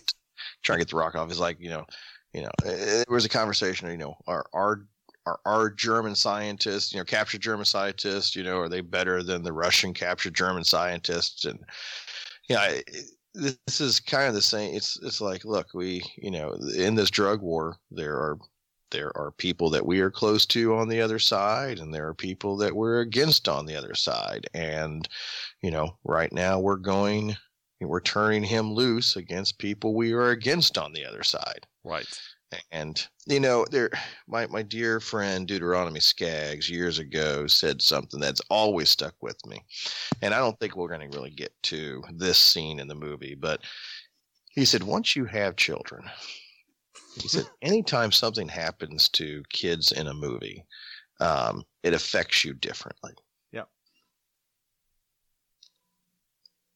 Yeah, you're a little more squeamish and a lot more sentimental. And you transfer it. It's a rough movie. It's a very, uh, it's a very rough movie. That but he, but scene that you're referring to is, um, is he going to do this or is he not going to do it? I, and I'm sitting there going, he's got to do it. Yeah. So you, you know, and I, you're not rooting for it, but you're like, for him to be him, to fulfill it, that's that's the way it's got to go, and it's got to be, and he's got to make, and he's got to tell that guy to keep eating. Think about it. Yeah. Because he's been he's been eating for twenty years, yep. so to speak. Right. Yeah, that is basically the the poignant part of the movie, and it's the roughest part of the movie. But, mm-hmm. you, oh, and, and you know what? It's it's not over. Yeah, it's still not over.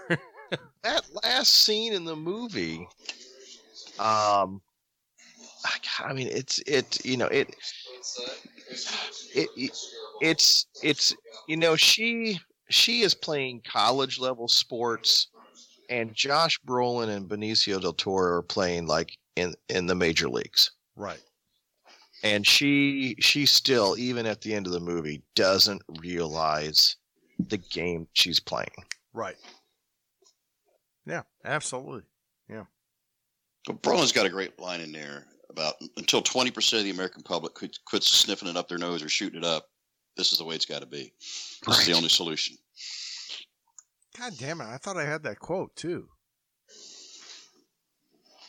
Was that not this? Oh, shit. Never mind. All right. I heard crickets. I heard a lot of crickets. Oh. All right, there you go, folks. That is it with... Um, Oh, gosh. This is uh, twenty fifteen. We have to move on to um, the best of twenty fifteen. Ken, do you have it? I, I'm always ready because I'm a team player, highly trained in the podcasting arts. Wow. Professional. Awesome. Uh, to start out, twenty fifteen, obviously, just a couple years ago. Uh, a few movies which... I thought were worth noting uh, that were not in the top ten. Quickly going through them, uh, Ex Machina. Creepy, I still got to see that. Yeah, it's I a saw. Creepy I, movie. I saw it. It's it's different. Okay. Um, yeah. A movie that we will never review on the Man Cave Movie Review, but nonetheless, many people saw was Fifty Shades of Grey.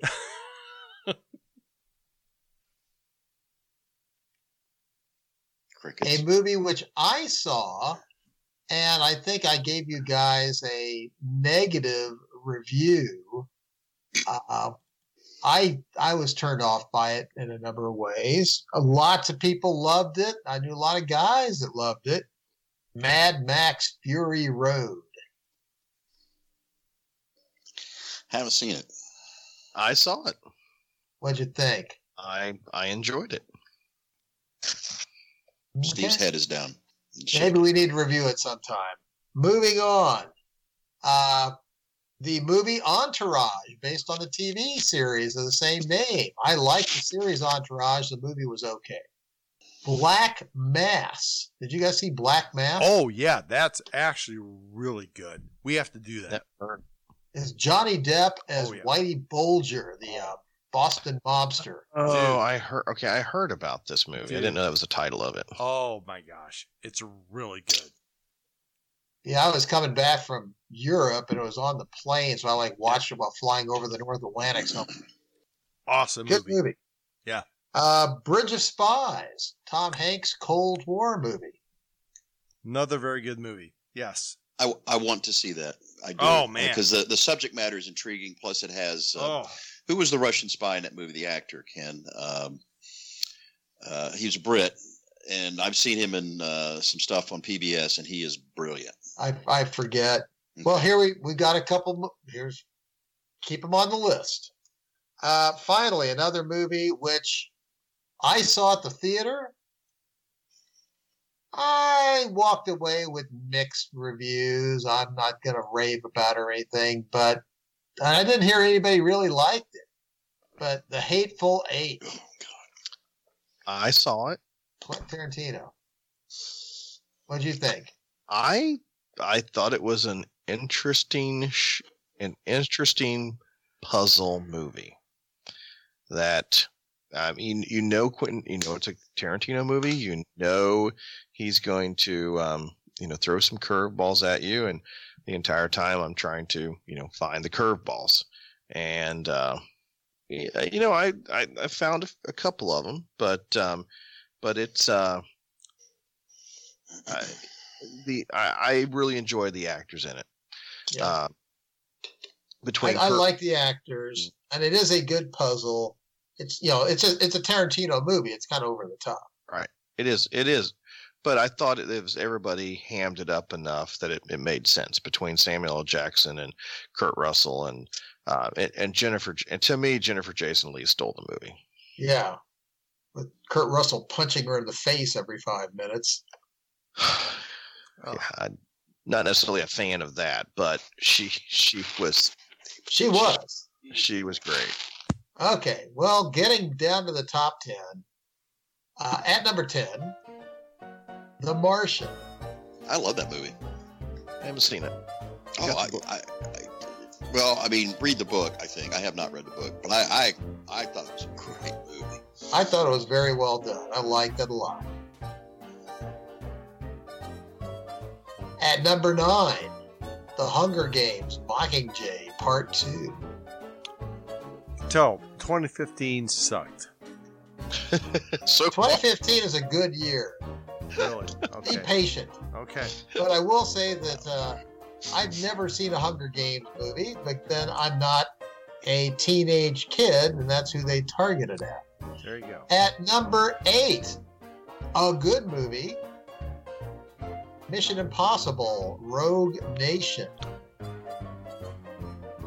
Solid. I haven't Yeah, never saw it. Yeah.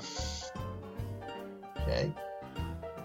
At number eight, I'm rather number seven, Inside Out, a Disney cartoon. Steve, did you, is it one of your favorites? I have no idea.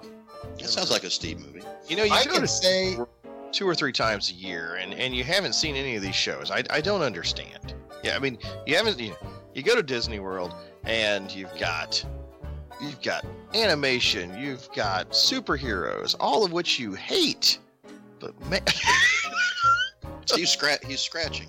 I see. But man, two or three times a year you head down there to the land of stuff you hate. I love you, man. Blow me. Inside yeah. Out was playing at the, uh, it was in the drive-in theater screen next to the one I saw Jurassic World on. So I saw it, I didn't hear it. Uh, at number six, a movie I saw in the theater. I liked it. I thought it was a solid wrap up to the Daniel Craig Bond movies, Spectre. Wrap up, you mean? He's doing another one, isn't he? Yeah, well, he's doing... It was supposed to be the wrap up, but there's there's money to be made. Yeah, there's one more. I actually haven't seen that one. I mean to, but I haven't. I've seen it. I can't remember it. Reviews weren't particularly outstanding, I don't believe. Yeah, it was like I say, it, it was okay. Yeah. Uh, but it was not a strong. It's not like there are strong Bond movies. Casino Royale was the best of the Bond, yep. of the uh, Craig Bonds. Yep. At number five, a follow-up cartoon from Universal, Minions. Those little yellow S O Bs are everywhere. uh, the reviews on that weren't particularly good either, although that, that is a movie that, that Sheila and I did want to go see, but we did not. Saw it. Agree with the opinion? Uh, okay. I I had to leave at one point. I I don't know. One of the kids was melting down. I think I had to take him to the car or something. Or I was I was chasing down a I don't know. I, I went and saw it at Studio Movie Grill, and that's just never a good experience for me. So something something happened there. All right, at number four, The Avengers: Age of Ultron. At number four. Yes. That may have been the worst of the Avenger movies, as I recall. So far. There's probably been two. I don't know how many have been. So far, I think you're right. At number three. I think three. Furious Seven. The Fast and Furious series is extremely popular, makes tons of money, is always near the top of the ranks, and I've yet to see a single episode. I'm just. Is that the one where they jumped out of airplanes with parachutes behind them or something? I mean, I'm not making that, I'm not making that shit up. I know they did one of the movies. There was, uh, there were subs involved. Look, I mean, it, it's one of those shows. I mean, when I see it be so successful, it loses my faith in humanity. But just pretty close to you. You got action though. Again, again, you. Look, that, that stuff doesn't happen, right? I mean, you know, you don't have, you you, you just don't have, uh, you know, souped up cars on ice with submarines coming up around them. I mean, this this just doesn't happen. It, yeah, it, I kind of wonder if part of the appeal of the Furious movies isn't kind of like the appeal of the Sharknado stuff on the Sci-Fi Channel, where it just sucks so bad that you got to see it. It's just part of the culture. I, I mean, I don't know. I, don't, I haven't seen it yet, but. But I just wonder, it's like, well, no, everybody's seeing it. It's it, just it over ass, the over the top action. That's what it is. Yep. But you're right, Jeff. That is a thing. There, I can suspend a lot of disbelief, but sometimes a movie pushes me beyond the point where I can suspend my disbelief. I'm sure these will. You know, I would actually, I, I would, I would actually like to entertain the idea of seeing the first one, reviewing the first one. Yeah. I'm game for that. Because there, there's, look, there's, I mean, it is what it is, but I feel there's just, I mean, there's, there's, there's a story there that, that, I mean, that, uh, that that's worth exploring, at least through a review. Now, after that, maybe not. But the first one, I, I think it might provide, we could call it the schlock edition. I don't care, but I think it might be worth us just, you know, getting a view and getting, you know, getting everybody's thoughts on it. I'm not hostile. The thing is a very successful franchise, and somebody's liking it. So. Well, the only thought I have when it comes to that is, as I approach a certain age, I realize I have a certain number of days and hours and minutes left in my life. There are movies like Heartbreak Ridge or, uh, I don't know, uh, I, I, I, just about any goddamn thing. And uh, I, I want to think about those moments. And that just doesn't somehow get in those moments in my life. But hey, I get it. Saying. I understand. Wow. Moving on. Speaking of not having much time left on the world, let's move on to number two. Speaking of a movie, you know, this, I had no trouble suspending my disbelief because I totally bought into the uh, the whole world here. Specifically, have- Jurassic World. Oh, Jurassic World, okay. I haven't seen it. Is it any good? No, um, it's not. however, however, just like the Fast and Furious movies, it's yeah. All right, fine. Um, I've lost faith in not only humanity, but myself for saying this, but I will go and see every damn one of those movies. It's got no, dinosaurs, man. It, that, I'll tell you what, there's, that's the child in me screaming to get out there that, you know what, you can put dinosaurs on the screen. Maybe, maybe that's what it is. You know, dinosaurs, fast cars, you know, I don't know. Maybe people are drawn to different things, but, um, there, I'll tell you what, the best thing about that movie is the um, Hishy that came out um, for it, and uh, that is what? the most what the uh, H the uh, Hishy. The Hishy. Oh, how it should have ended. how it should have ended. The that is probably one of our favorite ones to watch, is how that sh- I, I posted it, I think, on our website uh, or Facebook a few weeks ago after our last review, because it, it's I mean it's it's so silly. Um, I mean, the it's probably the best synopsis that I've seen of a movie from them. Or it's like, yeah, yeah, that that that's exactly that's exactly right. Uh, there's so many bad things that happen in that movie. However, there's dinosaurs. A lot of dinosaurs. All right. And a made-up dinosaur too. A made-up one, yes. Tyrannosaurus. And I, and I do love Jimmy Buffett's uh, little brief moment in the movie where he the dinosaurs have busted loose and they're eating everybody, and he makes it a point to grab two margaritas off the table and run. You're a kid. Jimmy Buffett's in the movie, seriously? Yeah. And he grabs. That's just like a, a, a victim. He, he pauses and grabs two margaritas and carries them off with him. It's, it's outstanding. Wow. And finally, at number one, the most popular movie, beating all the others handily. Oh, God. A movie which I, and I suspect most of you, went to the theaters and saw. Star Wars. Oh, yeah. Force Awakens. Hmm. That's a good flick. Much better than The Last Jedi, or the whatever the first one was. The Force Awakens. Because the Force put me to sleep in that movie. Well, The Force Awakens is the one that you're talking about. Did we do that one? We did Rogue One. We did Force Awakens too, didn't we? Did we? Yeah. I don't know. Shit. I hope so, because I don't want to have to talk about that piece of shit. Oh, God. The Force Awakens was, to me, disappointing in a lot of ways. Looked gorgeous. Just too many stupid things going on. Hey, you know, the lead, the lead in that is like from Logansport, Indiana or something like that. The bad dude. He's an ex-Marine or something. I'm not making this up. You talking the bad about guy. Adam Driver? Yeah, he's like from Logansport or somewhere in Indiana, I, and he I was a Marine. That. I knew he was an ex-Marine. But no, Daisy Ridley, John Boyega, but, you know, they yeah, did it, that. And they're leading up to the uh, one that's coming up with Mark Hamill doing the last, you know, Jedi thing. So we will see what happens. Hmm. Uh, I think, I, I think my comments when we reviewed it was that, you know, I want to see where they take it.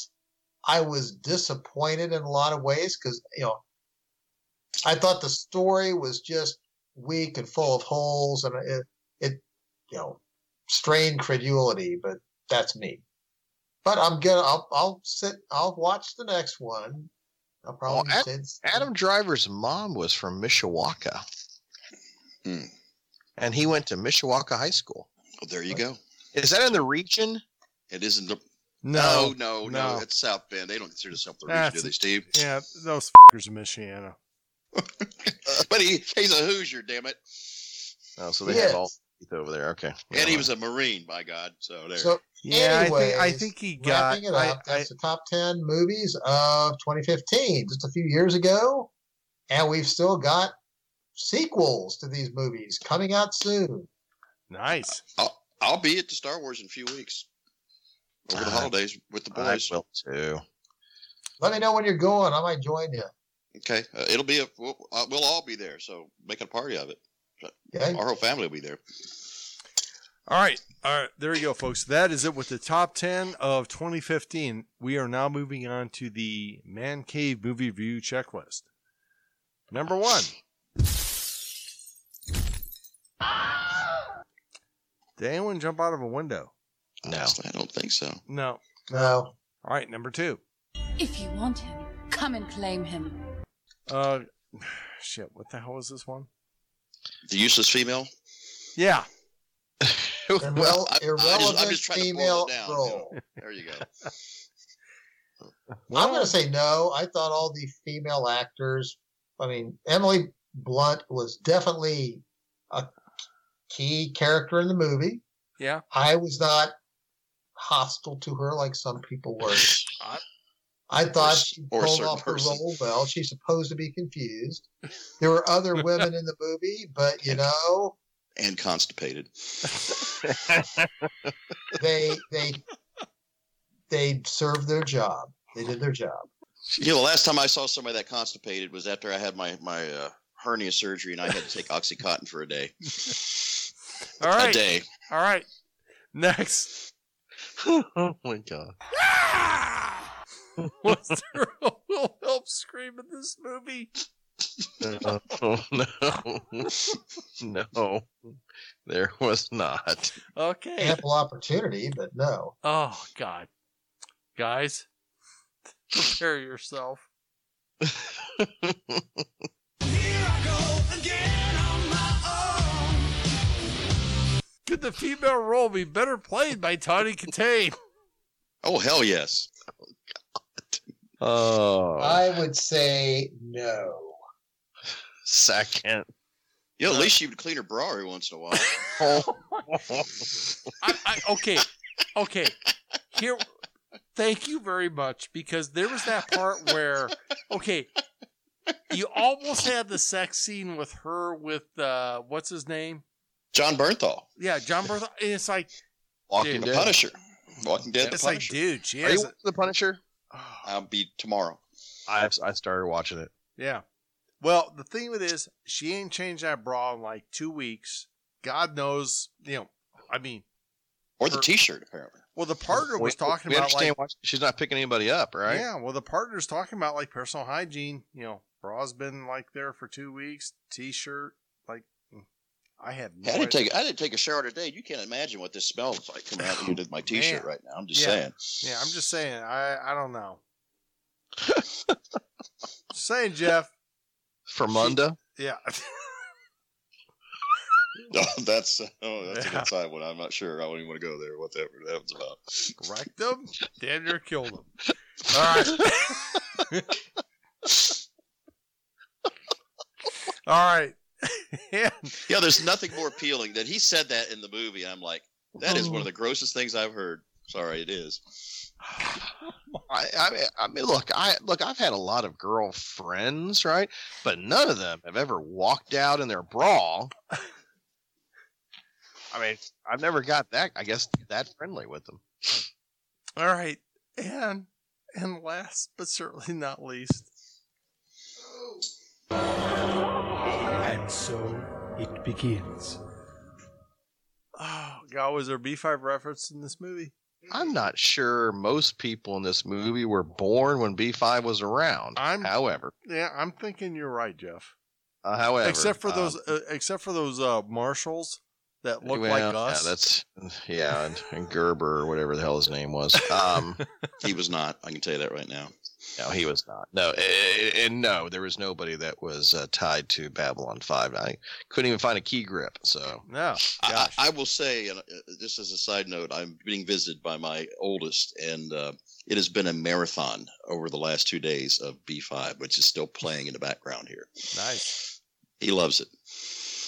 Very well done. No, I mean, it's. I mean, it's the story. God, I can't. We can't. The story is amazing. For the first four seasons. I just, it's a travesty. The fifth season, just travesty. Yeah, I know. All right. There you go, folks. That is it with, um, uh, Catch Up with Ken, the clips. We are now moving on to our review of this great and fantastic film. Ken, buddy, this is yours.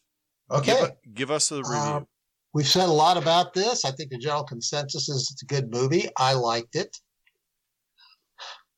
It's a movie you got to pay attention to. It is beautiful in a lot of scenes, mm-hmm. shot very well, good sound, good music.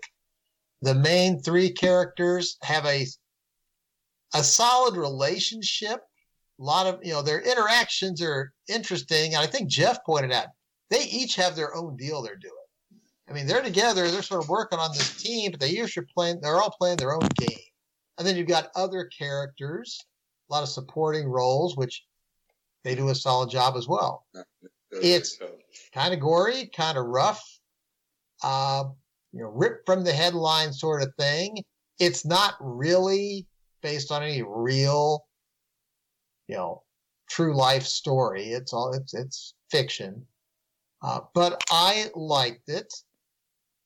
I think a listener that hasn't seen it would like it if they saw it. It is streaming on Amazon. I'm sure it's available in other sources as well. I'll give it a solid eight. Jeff? I'm going to I'm going to agree with Ken. I I think it's it's a solid eight um, on on all the all the levels. But I, I really think if if if people want to watch something with um, with good visuals and sound, as far as uh, them intertwining to pull you into a movie, um, I, this is one of the best ones in recent memory. So I would agree with an eight. All right, nice. Uh, Reverend, you around? Mm-hmm. What do you yes. think? Uh, I uh, I liked it. I think I told you that. I liked it a lot. Um, I probably can't go quite as far as, as you two did, but I would go seven and a half, seven and three quarters. Uh, it, it is a uh, it's an actioner. Uh, if you're if you liked some of the movies that I've really adored recently that we've done, like thirteen hours and stuff like that, it's of that ilk uh, in terms of. I found the characters enjoyable and intriguing and just fun to watch uh, in their own separate ways, other than the stick in the butt, you know, F B I person. Uh, but I just, I liked it. I liked it. I'll give it a seven and a half. All right. Very nice. Uh, my, my review on this one is I actually, I'm going to go with uh, uh, Jeff and um, Ken on this. I'm going to give it a solid eight. Great movie. Um, Just for the cinematography alone is is solid. So there you go. Well, there, there you go, folks. That is it with the uh, the Man Cave Movie Review, episode two. What did I say this was? two eighteen? I can't two eighteen. See anymore. two eighteen. There you go. Yeah. Episode two eighteen. I'm your host, signing off. There's... Is that my house? Yeah. I think that's Nolan yelling at his dog. Oh, God. That's the... I think he's probably peeing again or something, you know. By the way, did I tell you? Did I tell you that dog all by himself when he, when he takes balls. A dump? It sounds like you're. It smells like you're in a cattle yard. I didn't think one single animal could humanly have that bad of a smell, but that's just me. Oh my God. Do, you, do you have to you have to shovel that in the uh, into the uh, the doggy bag there? Well, if, it, if he does it at night, it's kind of like radium. It, it's like it it you know, it. it It glows a, a throbbing green, I'm assuming, and, and it sticks to his hair. I mean, not sticks to his hair. That smell sticks to his hair. I mean, it's, it like takes ten minutes just to dissipate. It's the U S could use it for chemical warfare, non-lethal chemical warfare. You spatter that up on a bunch of folks that are just raising hell somewhere, just and they would go running and screaming to their mamas like you couldn't believe. Just saying.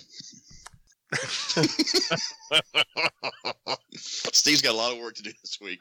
A lot. Yeah, I got I got a little bit of editing there. All right, there you go, folks. Making it easy for him, not harder. I'm yeah. sorry. Uh-huh. Just... All right, there you go, folks. That is it with the Man Cave Movie Review, episode two eighteen. Hope you enjoyed the show. I am your host, Steve Michael, signing off with my good and dear friend, Ken. Hey, is anybody needing the uh, insulation for their house? Ronnie. Steve. Sign the paper. Sign the paper. This podcast, everything was done according to the book. I, I'll sign the paper. All right. And also saying farewell, adieu, and avida zan, as our other good and dear friend, Jeff. You know, cigarettes will stunt your growth. Muncie. Steve, time to meet God. And also saying farewell, adieu, avida zan, hasta la vega, ciao. Is our other good near friend, our very good near friend, the Reverend Deuteronomy Skaggs. What? You know, Steve, you, you should move to a small town somewhere where the rule of law still exists. After tonight, you will not survive here. You're not a wolf. And this is the land of wolves now. And nice. That was, I forgot all about that. That is a great, that's a great line. It I'm is. sitting here going, I was I expected to hear every one of you guys say it ten times tonight. Huh. And I'm like, nobody's going to say this? Nobody's wow. going to say, well, yeah, I'm going to leave it open for you. Well, there you go. It's it with the Man Cave Movie Review, with, uh, episode two. How's your Ozzy? What? Oh, my God. Won't you just shut the hell up so I can close this out? All right, folks, that's... Who the hell's got the goddamn freaking thing going? I know who it is, and it ain't me. It's gotta be Muncie. Muncie's gotta be the one the fucking crickets thing going.